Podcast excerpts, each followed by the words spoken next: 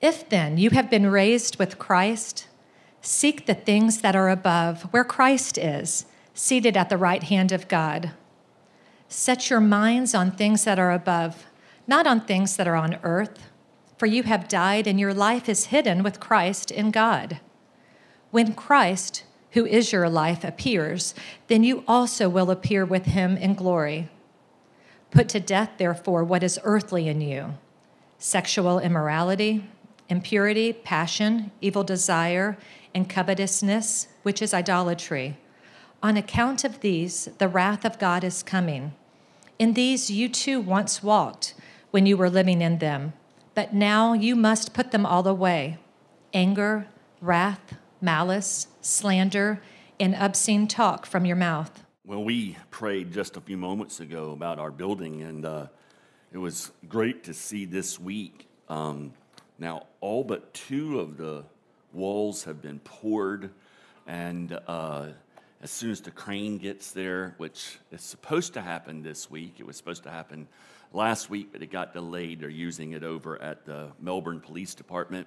When it gets there, they're going to start putting these walls up. It's going to happen quick, so you get a chance on Sundays, if you drive over this way from somewhere else, swing by, because each week you're going to see something drastically different. It's going to be exciting. So to begin the message this morning, I want to ask you a question, and I'm going to ask it. I want you to capture in your mind, ideally, maybe say three words, nouns, adjectives, and you'll understand when I ask the question. I'm going to kind of set it up for you. If it's a phrase, you know, like if I were answering the question with a phrase, I might say, an unrealistically hopeful Jaguars fan, okay? Something like that. But I would prefer you to not to have a phrase, but a noun or adjective. So here's the question. If someone were to ask, how would you describe yourself? Fill in the blank. I am a, what pops into your head? I am a, okay, now turn to the person next to you and give them the words that popped into your head, okay? The first words that popped into your head. I don't want you to think about it. Just those first words. What were they? Okay. Come on. Good. All right. All right. What popped in? I said sinner. That's good. All right. So, I get it. I understand. Rick said, I am a loving grandfather. And we would agree, Rick. You're a loving grandfather. Some of you, I bet you, for whatever reason, said I'm a Boston Celtics fan. Yeah, see, I knew it. I knew what you were thinking. See that? Others of you might have said, I'm a daughter, I'm a son, I'm a father, I'm a husband. Some of you might have said, I'm an engineer. There's all kinds of ways that we describe ourselves, and it's interesting how we do that. And when we do, we tend to answer questions of identity by way of categories. I'm a new dad. I'm a, an empty nester. I'm a engineer. I'm a teacher. By our careers, we might, say I'm male. I'm female. Whatever. I'm Republican, I'm Democrat, we might do it by race, nationality, ethnicity.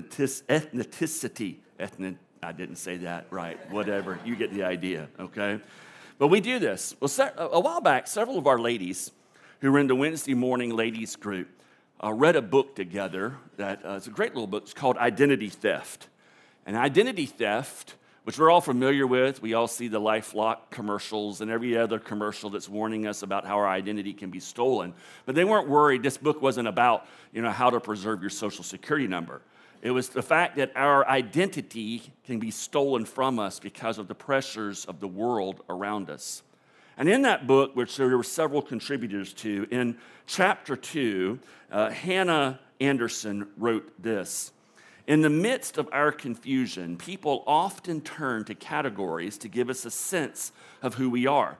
We sort ourselves by age, gender, economic class, ethnicity. There we go. Now I got it. Ethnicity. Relationship status.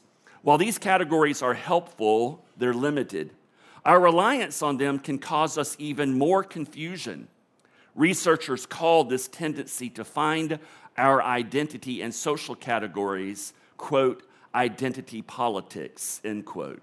This term is not limited to government or policy debates, but speaks more broadly to how we center our own sense of self on one particular attribute of our identity and then define everything else by it. To be fair, categories themselves are not wrong. The problem comes when we ask these categories to do more than they can do, when we ask them to hold all that we are.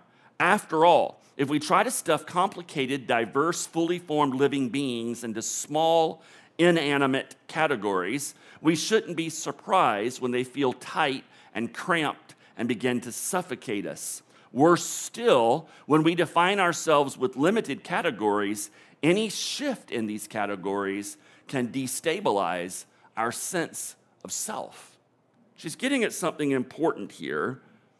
Just as we can have a shift in our sense of self because of an identity crisis, we now have and come to a shift in the book of Colossians. For 2 chapters, Paul has been extolling the preeminence of Christ. He has been demonstrating and putting before us his true identity, reminding us that Jesus is the creator. He is God in all the fullest meaning of that word. He is the hope of our resurrection. He is the one by whom all things hold together. It is through him that we have been transplanted out of the domain of darkness and into the kingdom of light. It is through Jesus that we actually can have a full, vibrant life, not through false philosophies and false religions and man-made legalistic religiosity, as we saw last week. And so the climactic passage in chapter 2 tells us that if we want to have a full life, an abundant life that we actually crave because we are created this way, it doesn't come through all of the other identities that we may define ourselves by. It comes by being identified with Christ. It comes to an identity that we only get when we trust in him, when we turn from sin and repent and receive him as Lord and Savior. When we do this, he gives us a new life, a new destiny, a new identity. But here in chapter 3, he shifts, and he basically says what we often say on Sunday mornings near the end of my sermon, which you love because you know that the sermon's nearly over, when we say what? So what? So what? In chapter 3, Paul basically says, so what? And the rest of the book is going to unpack and answer and apply our identity in Christ to our everyday lives. So what that we have an identity in Christ? Well, Paul says, let's talk about that. And in these opening verses here, he begins with our pursuit of holiness. That word sanctification, we used the word earlier with the baby baptism of Eli and Winnie, how the presence of the wife sanctifies and makes them holy. This is that idea of us becoming more and more like Jesus. Well, how does our identity in Jesus apply to our rejection of sin and everyday life and our pursuit of holiness and living a life that is victorious over sin and which glorifies our Lord Jesus Christ? That's what verses 1 to 8 are getting at. So let's begin. Let's just jump right in our text and see how our identity interacts with our sanctification. And we're going to begin with verses 5 to 8. We're going to note that our identity in Christ absolutely demands a radically different kind of life. And you see this in the very opening words of verse 5, how absolutely serious Jesus is that we reflect him to an unbelieving world by living a genuinely holy, upstanding life. He begins with these 3 words, put to death. I mean, those are serious words. These aren't words of equivocation. These aren't gentle words. These are violent words. Put to death, literally, cut it off, root it out, exterminate, kill. Do not be controlled by. Literally, consider as dead whatever that is within you that is earthly. Therefore, because you are in Christ, Your identity is in Christ. Put to death what is earthly in you, what is worldly, what is fleshly in you. Author David Harbour writes that as Christians, we may live in the world, but the world is not to live in us. And that's what verses 5 to 8 are getting at. The world, the earthly, the fleshly that is within us because we are fallen and we live in a fallen world. These things are to be put to death. They're not to be alive. They're not to be thriving within us, controlling us. The earthly things are to be dead to us, rendered powerless. Now, when he says the earthly things, what's he talking about? Well, the second half of verse 5 all the way through verse 8 unpack that phrase, earthly things, and they give us tangible illustrations of what it looks like to put the earthly to death. So immediately we see that when we put the earthly to death, we root out and we're no longer controlled by unholy and sinful desires. Put to death the earthly in you. For example, sexual immorality, he says. This comes from the Greek word porneia, from which we get our word pornography, and it's a general word that refers to the general form and of all kinds of sexual sin, sexual vice, sexual activity. It is literally the desire for the wrong kind of sex, for any kind of sex outside of a biblical marriage. This has a general descriptor of anything and everything outside of those parameters. Put to death that which is earthly in you, for example, sexual immorality. For example, impurity is the next word. This is uncleanness. This is a filthy thought life that affects our speech and our actions. Put to death the earthly passion. This is uncontrolled lust. And in some translations, you might read inordinate affections. Paul uses this word in a couple of other passages. For example, in 1 Thessalonians, he refers to the passionate lusts of the Gentiles who do not know God. In Romans chapter 1, he refers to the dishonorable lust of homosexuality and lesbianism. These desires are to be put to death, rendered powerless. And then he moves on to the words evil desire. These are shameful desires. This is that word that those of us who've been Christians for a long time, maybe we read the King James Version at some point in our life. Remember that word concupiscence? Y'all remember the word concupiscence? Some of you are looking, nodding your head, and others of you are looking at me like I'm, from the planet concupiscence or something. But anyway, that's an old English word, but it's an important word. It's referring to a longing or a craving to engage in an activity which is morally wrong. Any activity which is morally wrong, and within you there's this desire, this craving to participate in it. That's concupiscence, that's evil desire. And then he finishes out this list of desires and unholy and sinful desires with the word covetousness. This is, reminds us of the 10 Commandments, thou shalt not covet. And this is the desire to have more things than one needs.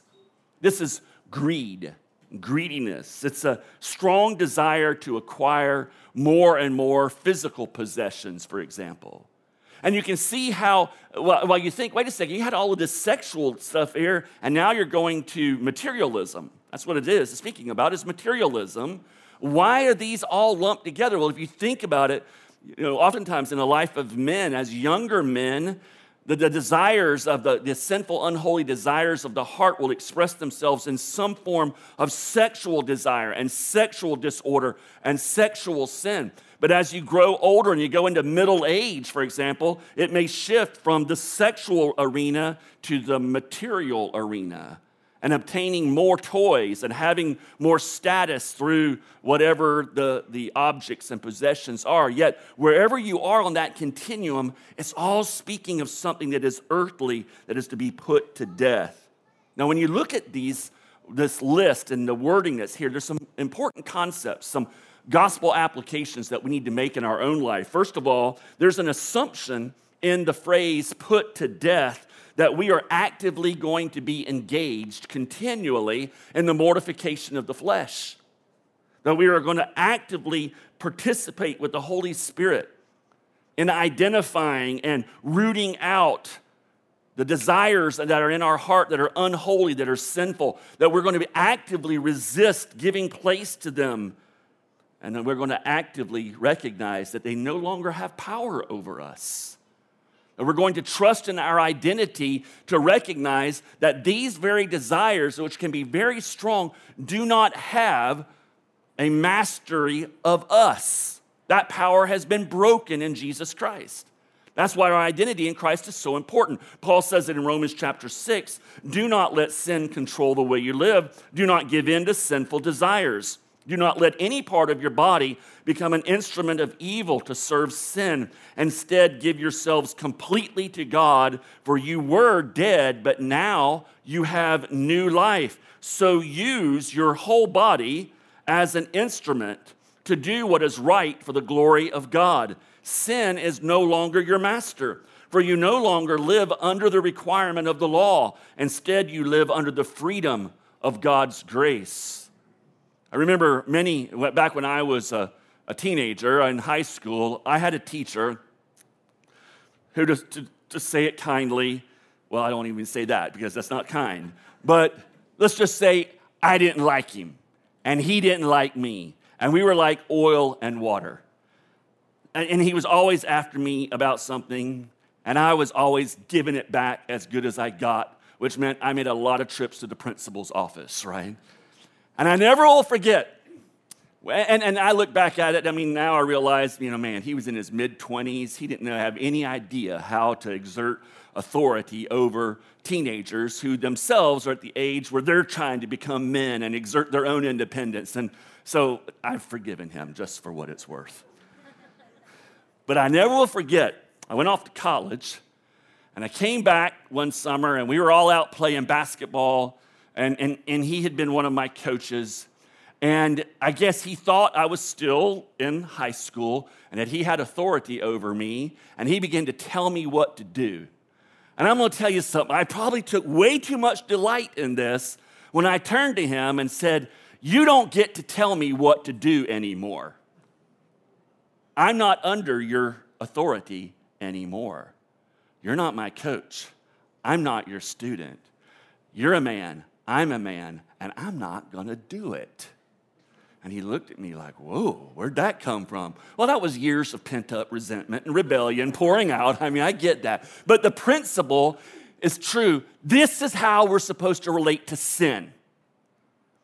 Before we came to Christ, sin was our master. We're to do what sin tells us to do, and that was the habit of our life. As desires would come up, as thoughts would intrude into our heart, we just can give in to those because sin is our master. But when we're in Christ, that mastery is broken. We do not have to do what sin tells us to do anymore because it doesn't own us. We have a new master, Jesus. And that's what he's getting at here. And there's this assumption and putting to death that we recognize this reality and this new relationship that we have with our fallen, sinful nature. Secondly, let's not miss this in this passage. Desires that are contrary to God's holiness are sinful. We err if we only focus on the actual physical action as if the action alone is what is sinful.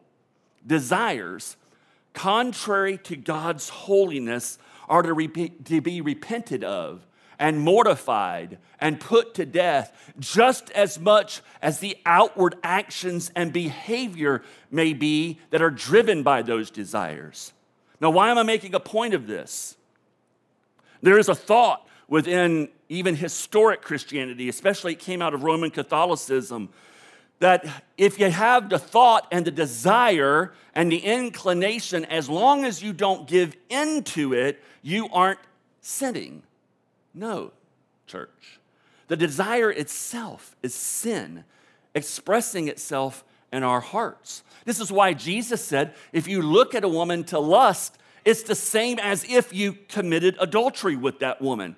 So the inner desire has to be repented of and put to death just as much as an external behavior and action has to. And I think as Christians, we don't put those two things together.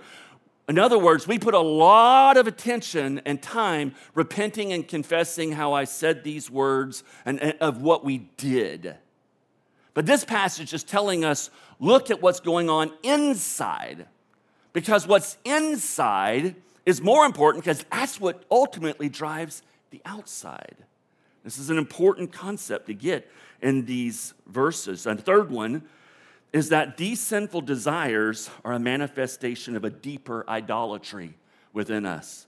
He gives us that whole list of sinful desires, and he says, which is idolatry. And on account of these, the wrath of God is coming. Do you see how serious sin, unholy, and sinful desires are within us? It is an expression of idolatry. It is an expression within us to be our own God, to be in control of our own lives, to be self-righteous and self-worshiping. And so beneath all of those sins, of which these are just some examples that Paul gives us, is this inner, underlying, dominant desire to be God ourselves, to worship ourselves, idolatry. And then there's a fourth very important concept in these verses. Don't overlook it. It is incompatible with and contrary to our true identity to identify with sin. That's contrary to who we are in Christ. And so he says, in verse 7, in these two you once walked. You what? Once walked. Past tense. When you were living in them. Our identity in Christ demands that we define ourselves by that category. We have all these categories in our lives. And they are legitimate categories by which we may see ourselves. One of you said, I am, and you filled it in with a sinner. And that's the category of our lives. And you may even get more specific, and you may say, I am alcoholic, or I am this, or I am that.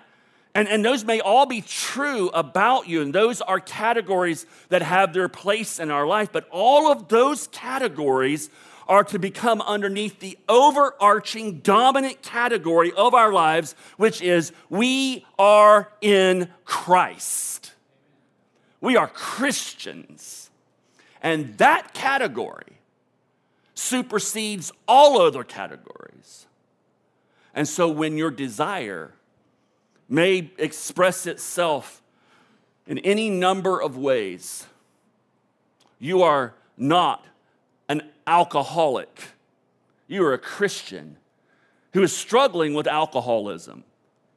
You are not a gay Christian. Let's go there right now. You are not a transgender Christian. You are a Christian who is struggling with sexual disorders and desires. You are not an adulterous Christian. You are a Christian who is struggling with lust in your life, and it's expressing itself in adultery. You are not a greedy, covetous Christian. You are a Christian who is battling greed and covetousness in your life. The Christian part defines the rest. Do you understand what I'm saying here? We're never to be defined by our sin.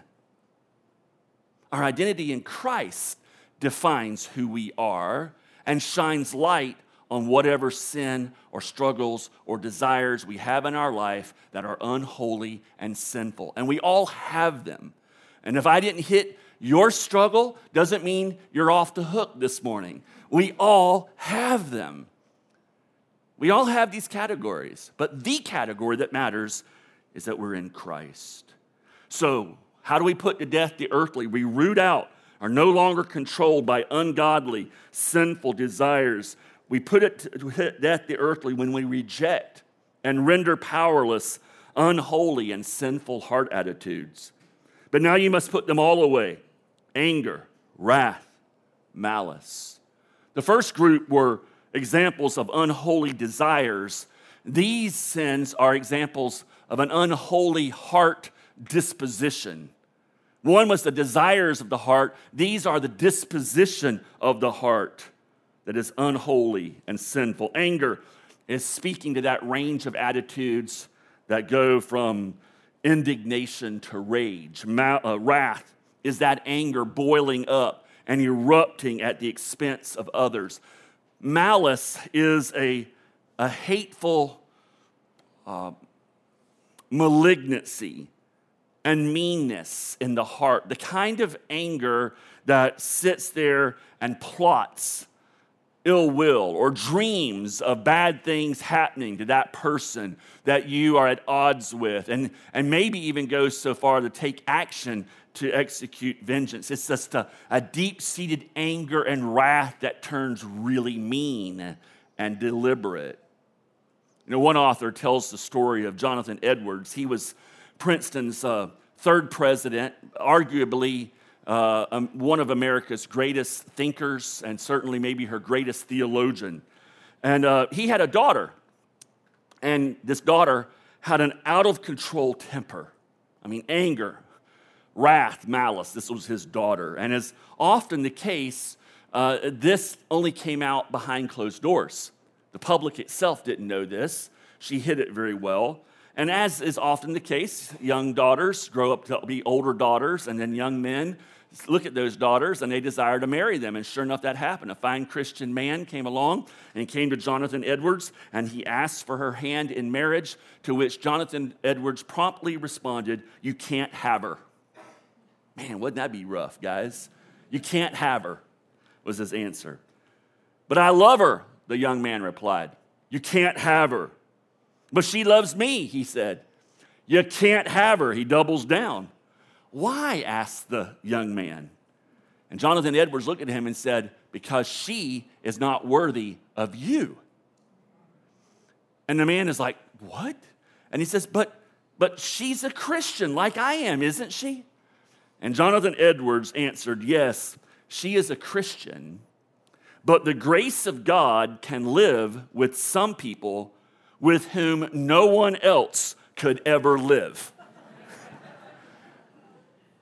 And that is so true. These inner heart attitudes, anger, wrath, malice. By the way, you could add to that bitterness and cynicism and sarcasm. It can turn you into a person that nobody else can live with. And yet you're still a Christian because you're not putting that to death. Thirdly, you see that we put to death the earthly when we control our tongues by rejecting all forms of unholy and sinful speech. You must put them all away: anger, wrath, malice. Now listen, slander and obscene talk from your mouth. Now, recently I was reading a Civil War biography. I read them on a regular basis and whatever, books about the Civil War. And I especially like the ones that have pictures in the middle of them, okay? And I came across these pictures, which I've seen before, but they're just always startling when in the aftermath of a battle, they would take pictures of the tents where they would do the surgeries and the work. And inevitably in a Civil War, outside those tents would be mountains of arms and legs because they would just amputate. And so I read in one particular book, it was kind of fascinating. And of course, they did this because of the fear of gangrene, right? And depending upon where your injury was, your mortality rates were either, okay, there's a chance to, nope, forget it. So for example, if you got injured on this portion of the arm, you had probably a 24% chance, a 24% chance that you would die. But if you got injured up here and they had to cut up here, it's an 80% chance that you would die. Same way with the legs. Depending upon where the leg injury, your odds of survival went from a 76% chance to live to a 20% chance to live. And yet they did this because if they didn't, gangrene was a 100% death sentence. Gangrene would set in and it was all over with. Church, sinful attitudes are like gangrene to our souls. when they are not identified and rejected and cut off, and excised out like a surgeon cuts off that physical limb, these unholy attitudes and desires inevitably pour out of our mouths in slander and in other forms of obscene speech. So the question really becomes, how? How is it possible to see these unholy desires, these sinful attitudes, these wicked forms of speech truly rendered powerless? We have the command, put to death these earthly things, but how do we do it? Well, just as our identity in Christ calls us to reject these manifestations of sin in our lives, it is our identity in Christ which motivates and enables our sanctification. There's a great assumption at the very beginning of this passage. It says, if then you have been raised with Christ. Big assumption there. And you remember a couple of weeks ago, I told you in the Bible, a conditional statement can have any number of meanings. Sometimes it's if, like it's never going to happen. But sometimes the if is actually saying, since this has happened. And that's what's going on here in chapter 3, verse 1. In other words, there is an assumption here that what is said in chapter 2, verses 10 to 12 is true about you. Chapter 2, verse 10 says, you have been filled in him, Jesus, who's the head of all rule and authority. In him also you were circumcised with a circumcision made without hands, by putting off the body of the flesh, by the circumcision of Christ, having been buried with him in baptism, in which you also were raised with him through faith in the powerful working of God who raised him from the dead. There's this assumption in chapter 3, verse 1, that those verses are true for you. So if you've not yet turned from your sin and confessed your need to have Jesus as your Lord and Savior, if you've not yet received him in your heart, the rest of this book actually cannot apply to you. It's impossible for you to see it come to fruition in your life right now in your current condition.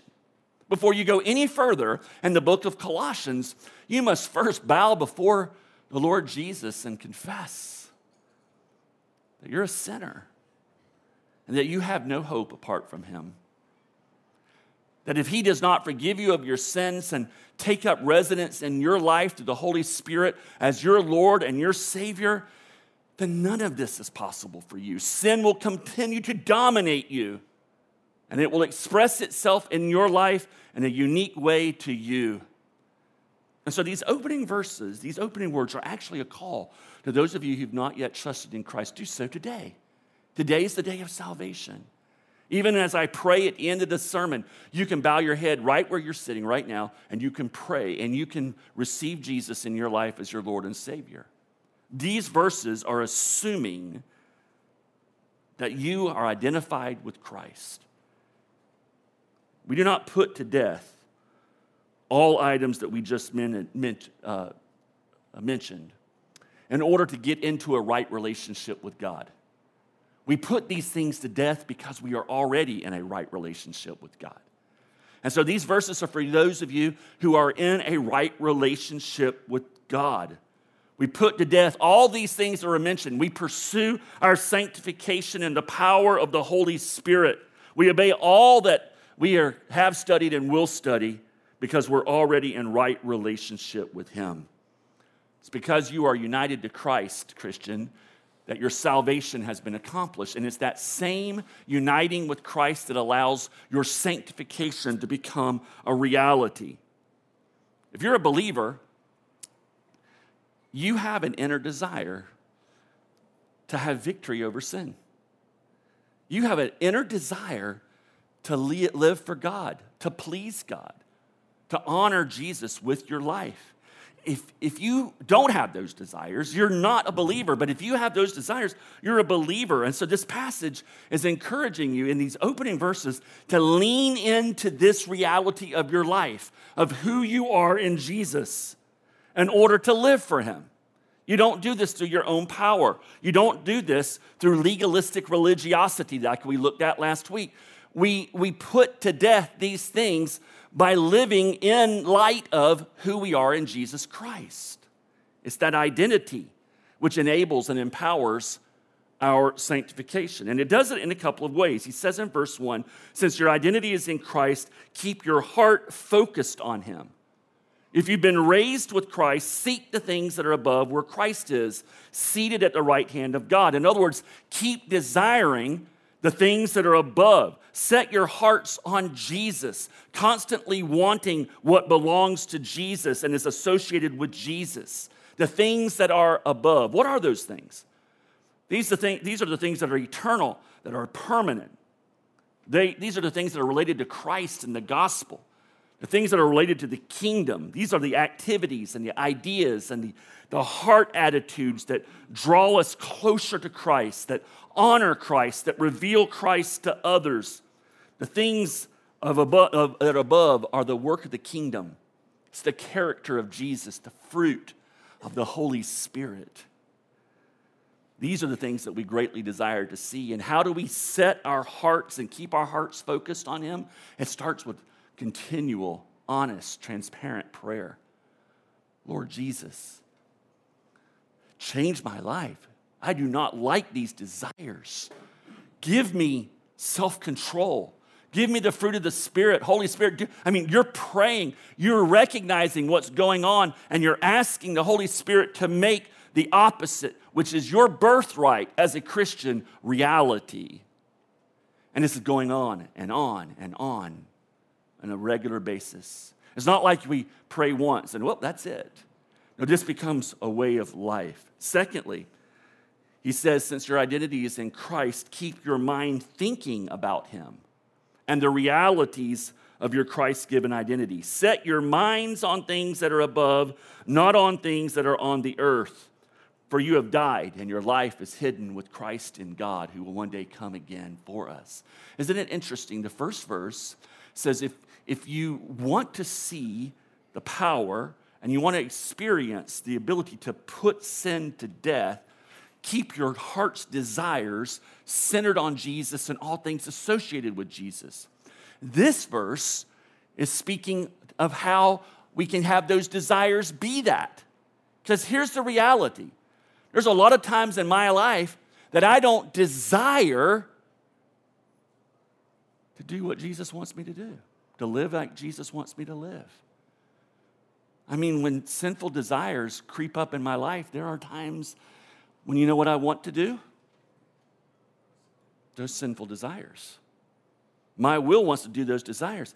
So how do you change your desires? How are those desires changed? And what Paul says here is you set your mind, you focus on Jesus. You think about him. He is first and foremost in your mind. Here's what I liken it to. Catherine and I dated and were engaged for about 2.5 years. And there were large portions, great periods of absence during that time where she was in Gulfport, Mississippi, and I was in Chattanooga, Tennessee, and the speed limit on the interstate was 55 miles an hour, right? That was brutal. And here's what happened. As I got to know her more, and I loved her more, went from no to like to love. You know what I wanted? I wanted to be with her more. I wanted to be around her more. I wanted to talk to her more. And that was rough when she was out of town in Gulfport because, a 1-hour conversation cost $30. Because those of you who aren't old enough, you never experienced that, the free telephone calls were only within your city. Anything outside the city, 50 cents a minute. And do you know how much talking you can do to that girlfriend and fiance? It just seems like it's 10 minutes and 2 hours and $60 later, you realize, oh, I just spent all the money I made the last 2 days because minimum wage was $3 an hour. It was brutal. I missed her so much. I wanted to talk with her and be with her. I would get done at work, Fridays at 1 a.m., I would get in my car and I would drive from Chattanooga to Gulfport, get there in time for breakfast, spend all day Saturday, all day Sunday, and then get back in my car around 11, 12 o'clock on Sunday night, drive back in time to go to class, which I wasn't much use for at that time because I was exhausted, and then go to work. And why? Because I wanted to be with her and I was thinking about her. And here's what I noticed. The more I thought about her, the more I talked to her, guess what built up in my life? Greater desire for her. Greater desire. And so if you find your desire for Christ and for living holy waning, start thinking about him more. Start thinking about the blessings of the gospel in your life. Start thinking about all the things that Jesus does for you, how he demonstrates his love for you. Recite these and meditate upon these in your mind. Think, how should I live? How should I respond to this? How would Jesus want me to respond to this? And you will see the desires growing in your life. One final way of maybe communicating this. Kent Hughes, in a sermon on the book of, on this passage, at the time he had a dog. I forget the dog's name. But he made the point that this dog, from the time it was a puppy, always wanted to have a tennis ball around. And they could throw the tennis ball all day. He would chase it, bring it back, chase it, bring it back. He would walk around the house with a tennis ball in his mouth. He would have to spit it out. He'd eat, then he'd put the tennis ball back in his mouth.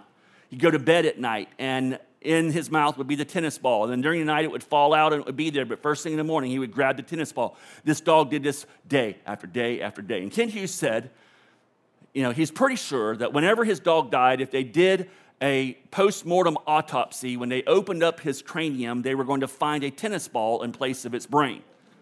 Because all that dog thought about was a tennis ball. And then he makes this point. He said, if somebody were to do a spiritual autopsy on us, and they were to look inside of our brain, what would they see there?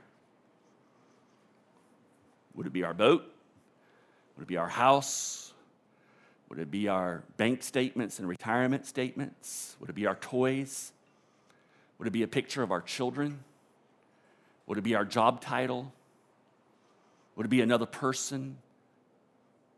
Or would it be Jesus? May he be the first thing, the greatest thing that we think about this week. Lord Jesus, we have so many distractions from that very need. We have our inner sin, and we have a world that is pressing in on us, and we have an adversary who tempts. We need your grace just to think consistently about you. We need your presence. We need your work through the Holy Spirit to renew our minds so that in the background, we are filtering everything through you, Jesus. May you become that kind of presence in our lives. May we set our desires upon you, and may we be thinking and meditating upon your greatness and your glory, your goodness this week. And Lord, for the person who's never trusted you as Savior, may even now you give them a new heart that loves you so that they may enter into eternal life. In your name I ask these things. Amen.